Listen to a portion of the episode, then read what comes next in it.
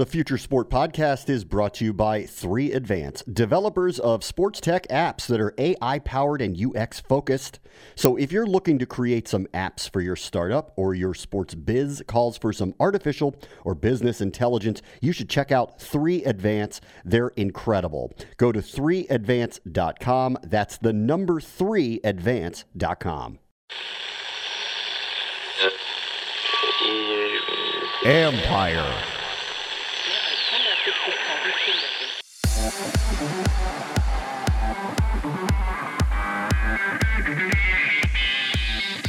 NASCAR didn't start changing a month ago. It's been in the works. I think we've been saying it for a while now. This is this um, this is not your grandfather's NASCAR, um, and this is a inclusive, welcoming sport, um, and it's dramatic and it's um, everything you love about sports. It's unpredictable.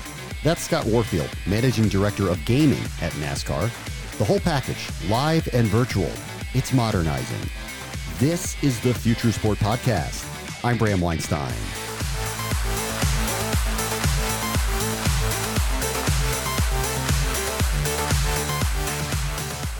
Scott Warfield has been with NASCAR for going on two decades now in varied roles, ranging from communications and business development to gaming, where there's been massive growth. Earlier this year, when there were literally no live sports to broadcast, NASCAR's iRacing series was eye opening at how advanced and integrated their digital and real world could be.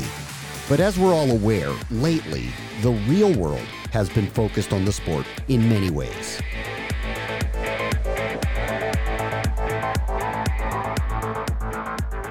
Let's welcome in our guest this week, Scott Warfield, who's the managing director of gaming for NASCAR. They have had a very successful run here through the pandemic with their iRacing series and the eNASCAR series. Rave reviews. The broadcasts have been terrific and really fun to watch. Scott, thanks for coming on today. Nice to have you here. Bram, appreciate it. Always good to be with you. Um, look, I know um, this was a priority for you guys anyway. Clearly, things changed a few months ago when live sports went away, and they're slowly coming back, including NASCAR um, holding their live races, sans fans, of course. Um, take me through the last few months with the iRacing series and, and how things have gone with NASCAR.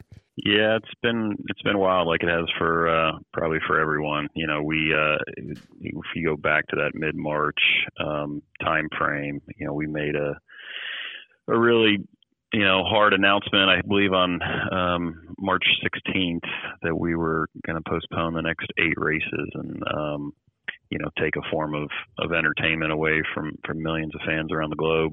Um, something you never envisioned ever having to to do. Um, uh, but we quickly, you know, saw an opportunity. As as as bad as that may sound, it's not meant to be. Um, you know, you, you, you struggle to say opportunity at a time like this, right? During a, a global pandemic with what everyone was going through, but came from a place of heart of you know could we come up with a a, a solution that would provide uh, you know a respite in, in, people's timelines and give them a break in the action um, you know during the week. So the following day we announced the creation of a uh, the the eNASCAR iRacing Pro Invitational Series, which is a fancy way of saying we took all of our drivers at the top level. Um, and they competed against each other virtually on iRacing um, at the exact same tracks and the exact same time on the same network that we would have had real Cup cars running.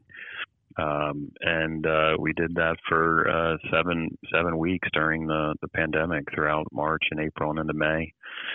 And we ended up with uh, you know the, the highest rated esports TV programs of all time, and um, you know two million new viewers that hadn't seen any other NASCAR this year. Of you know the Daytona 500, which is obviously our our biggest event, and it was a great a great um, distraction, I'll say, for not only the fans but also just our, our industry. Um, I want to talk about the visual experience with you for a moment. We had Steve Myers on a few months ago when this was just launching and becoming you know something that was going to fill the void for a lot of live sports for people. And again, the broadcasts I think have been terrific. You know, we we've talked to others like the people who are working in NBA 2K and you know, listen, their game's amazing, but it it can't possibly replicate, you know, what it looks like.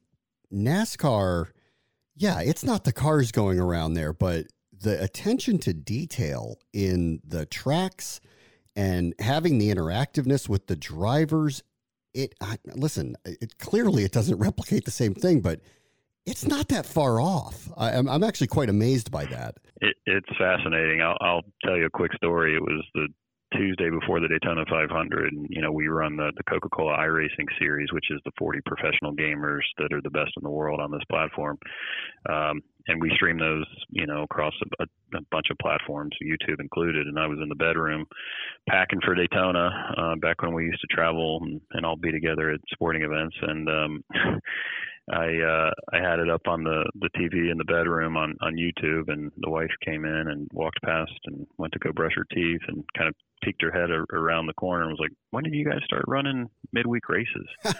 um, and I, I laughed. I said, "No, this is the this is the esports side of my world." And and she came back out, and then she could tell. But it, it to your point, Bram, it, it is that real, um, and it's it's all the credit to Steve and and Tony Gardner over at iRacing what they've built over the last you know 15, 16 years. Um, every single year evolving this, making it better, making it more realistic and your point is right that there's no comparison, right? There is um, in, all of sports. You you know, I I don't think unless you tell me otherwise that that LeBron goes home and plays NBA 2K to get ready for the Clippers game, right? Right. Um, but iRacing, you do have drivers that are using it as seat time or development time.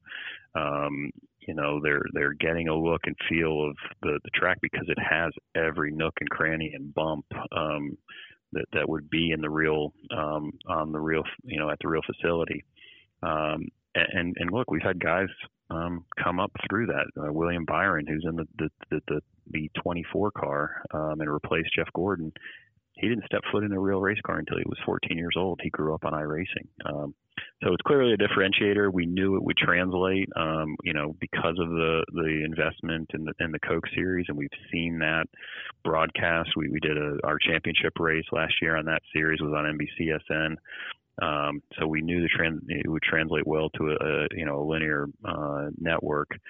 And then Fox, who's been a partner of ours since you know 2001, um, what they did was just incredible, right? Having Mike Joy and Jeff Gordon actually call the races and pulling through a lot of the the TV elements that you're used to seeing on Sunday, um, but virtually now. Um, it, it, just it, it, was a stars align, perfect storm type scenario. Yeah. Um, let, let, me go into William Byron for a moment and use him just as yeah. kind of a, as an example.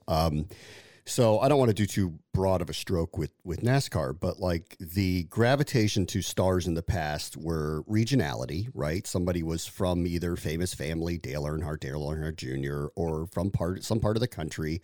There's associations with car makers, whether it's I'm a Chevy fan, I'm a Ford fan, whatever it may be. This is very different now with some of the people that are coming into the sport and they don't have these general associations that I think the core NASCAR fans had with their previous stars.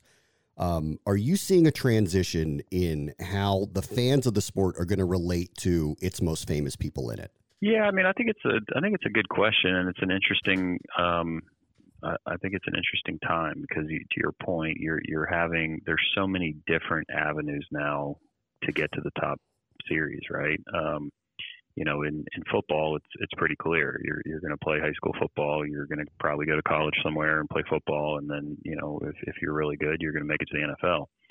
Um, you know, the the road to the Cup Series, um, you know, our top national series, it, it can vary, right? You can grow up on on dirt tracks or on motorbikes like Jimmie Johnson. Um, you can, you know, we've got drivers from from the Northwest and out from California. Um, they're coming from different regions. Um, they're coming from different parts of the world. Daniel Suarez, Mexican-born driver.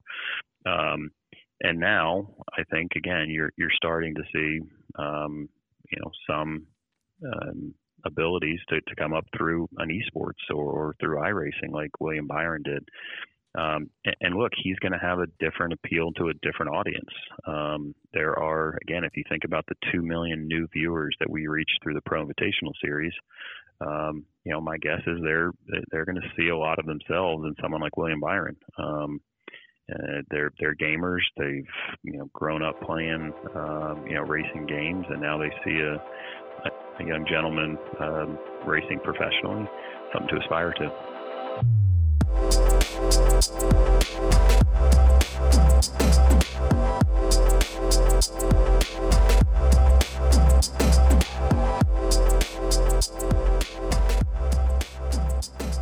Let's talk about the transition here. Like you had mentioned the word opportunity. I've had a lot of pause in using that as well because no one wants to take advantage of what's happening here, but it has opened new avenues for for opportunities to try things, um, and this has been a, a success. Um, do you see a broader audience that's been brought in here that you think you could transition back to the actual live races and become fans of the sport as we know it that's outside of the virtual world?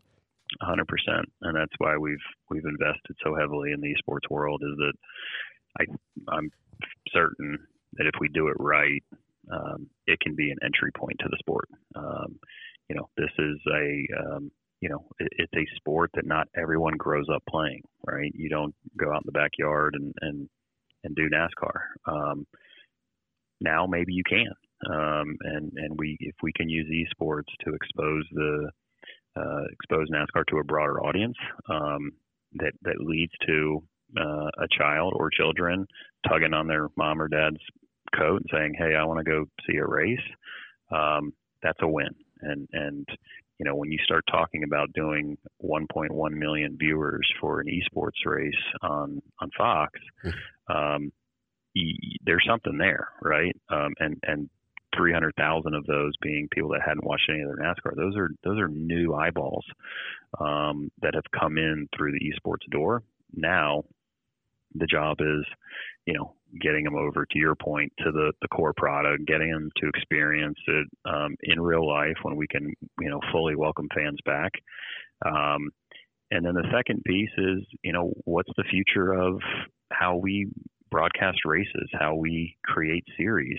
Um, you know, w- w- what can we do in the off season? What can we do is in during the midweek using our esports that's going to sustain audience, going to grow audience. Those are all things we're starting to, you know, really drill in on here um, internally uh, as, as we think about 2021 and beyond. I mean, there's you know everyone talks about second screen experience and boy, do you guys all of a sudden seem to have a lot of options there. And most of the sports you're talking about, either it's a social network where people are interacting differently with the game that they're watching, or it's gambling, or it's fantasy.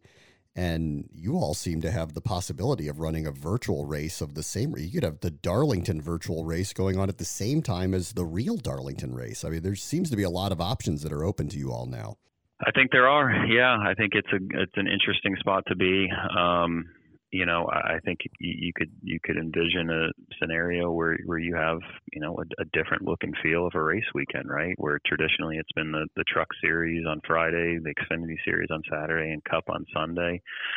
You know, what role should should eNASCAR play in, in rounding out that uh, those weekend schedules? Again, what role should it play? You know, midweek when um, you know, we don't have the luxury of having 16 midweek baseball games, right? Um, you know, this is a, a, additional engagement tool for the core fan, and it's a opportunity to speak in a pretty relevant manner to a younger, more diverse audience. So, uh, I think the options are are there. Um, and again, you're not going to base anything off of a seven week run, but when you look at again 1.1 million viewers, you look at these things were being broadcast in 165 countries. You had Nevada, Pennsylvania, and New Jersey, um, you know, offering it from a, a betting standpoint. Huh. We had DraftKings had a daily fantasy game around our eNASCAR iRacing Pro Invitational Series. Penn, our, our one of our gaming partners, relaunched their free to play uh, finish line app to be the eNASCAR finish line app, and you could you could participate and chance to win uh, five thousand dollars as part of a free to play game. So yeah. this thing took on a life of its own. Um, and again, none of that was, uh, you know, I'll take, we'll, we'll, take away all the credit here. None of that was envisioned, right? We were just trying to stand something up that would provide people a, you know, source of entertainment and get them out of their Twitter timelines and, and get them away from the, the nightly news for, for 90 minutes. And then you know the the first TV rating comes in on that Monday, and and you do 960,000 viewers, and and you, you know there's something bigger here. uh, listen, this also may be kind of outside the purview, but since you mentioned it, listen, you guys it took me on a tour, and I got to see where the integrity comes in on, and what how many different points go into allowing a race car just to get on the track to compete that weekend. Um, so, you know, there's no question about the competition and what's happening in the real races. Are you guys uncomfortable at all with betting on the virtual um, eNASCAR series at this juncture? uncomfortable i don't i don't think uncomfortable is the right word i you know we the first thing we did um is when we found out that some of the states had had pushed it through was you know we um you know worked with our integrity partner at Sportradar to you know make sure that um, we had protocols in place and that the gambling policy had been expanded to include you know esports. Um, you know before you know we we we go down that route on a you know larger scale or on a on a permanent um, status yeah i think we'd probably want no we would want to take you know a much harder look at um, how to protect that because at the end of the day sports betting in general and this is on our core product, it's on esports, it's on any series we run, it is going to be a fraction of what um, you know drives this business. One and two, the the integrity from uh, the integrity of our events is going to be priority one, two, and three, um, and that has been made clear multiple times from from the family. So we won't um, you know we won't do anything that we think will um, um, jeopardize that. But we did look. We felt really good and the fact that these were professional race car drivers participating virtually. Um, and um, you know, uh, you know, I think that the results were um, fairly interesting. It's something as a, as a test case that um, you know we'll continue to, to, to analyze here in the months to come. All right, I'll leave you with this, and I don't want to focus in on any on any of this particular stuff that's going on culturally with what's happening, but NASCAR did make a very big decision recently, and we're talking a lot about opportunities in branding the sport in new ways because of the popularity that modern technology and the gaming has brought to a younger and new fan. With the decision around the Confederate flag to not be flown at any more NASCAR races, and you guys are looking at all these kind of modern ways to bring in new, younger, different fans into the sport. Um, how do you kind of foresee the marketing of the sport as we move forward? Yeah, I mean, look, this is. I think we've been saying it for a while now. This is this. Um, this is not your grandfather's NASCAR, um, and this is a inclusive, welcoming sport, um, and it's dramatic and it's um, everything you love about sports. It's unpredictable, um, and I think those will be the themes we continue to um, hone in on. Um, you know, you, you, the the your question is a good one because uh, you know there there has been a influx of interest now from new and, and more diverse fan bases um, just since that's happened. Um, and right like not every city has a nascar race. Um, so how do we better leverage esports and iRacing in particular to put the sport in the hands of people that now have interest that may not have had interest a year ago?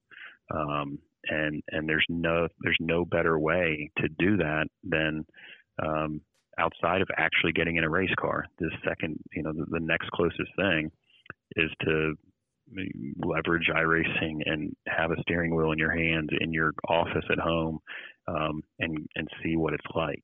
So those are some of the things we're trying to to think through right now. Is is how do you how do you um, you know use esports um, for, for scale and, and get more people touching and feeling this sport that um, now have a, a, very, very strong interest in um, motorsports. And um, it's, a, it's an exciting time and um, just incredible um, energy coming from the building, um, thanks to you know the the France family and, and, and NASCAR's leadership in the space. And I think it'll um, it'll be an interesting time over the next couple of years how we um, transition some of these new fans and get them in and, and understanding and, and loving the sport like our core fans do. Yeah, it'll be interesting, and we'll be watching. Scott Warfield is the managing director of gaming at NASCAR.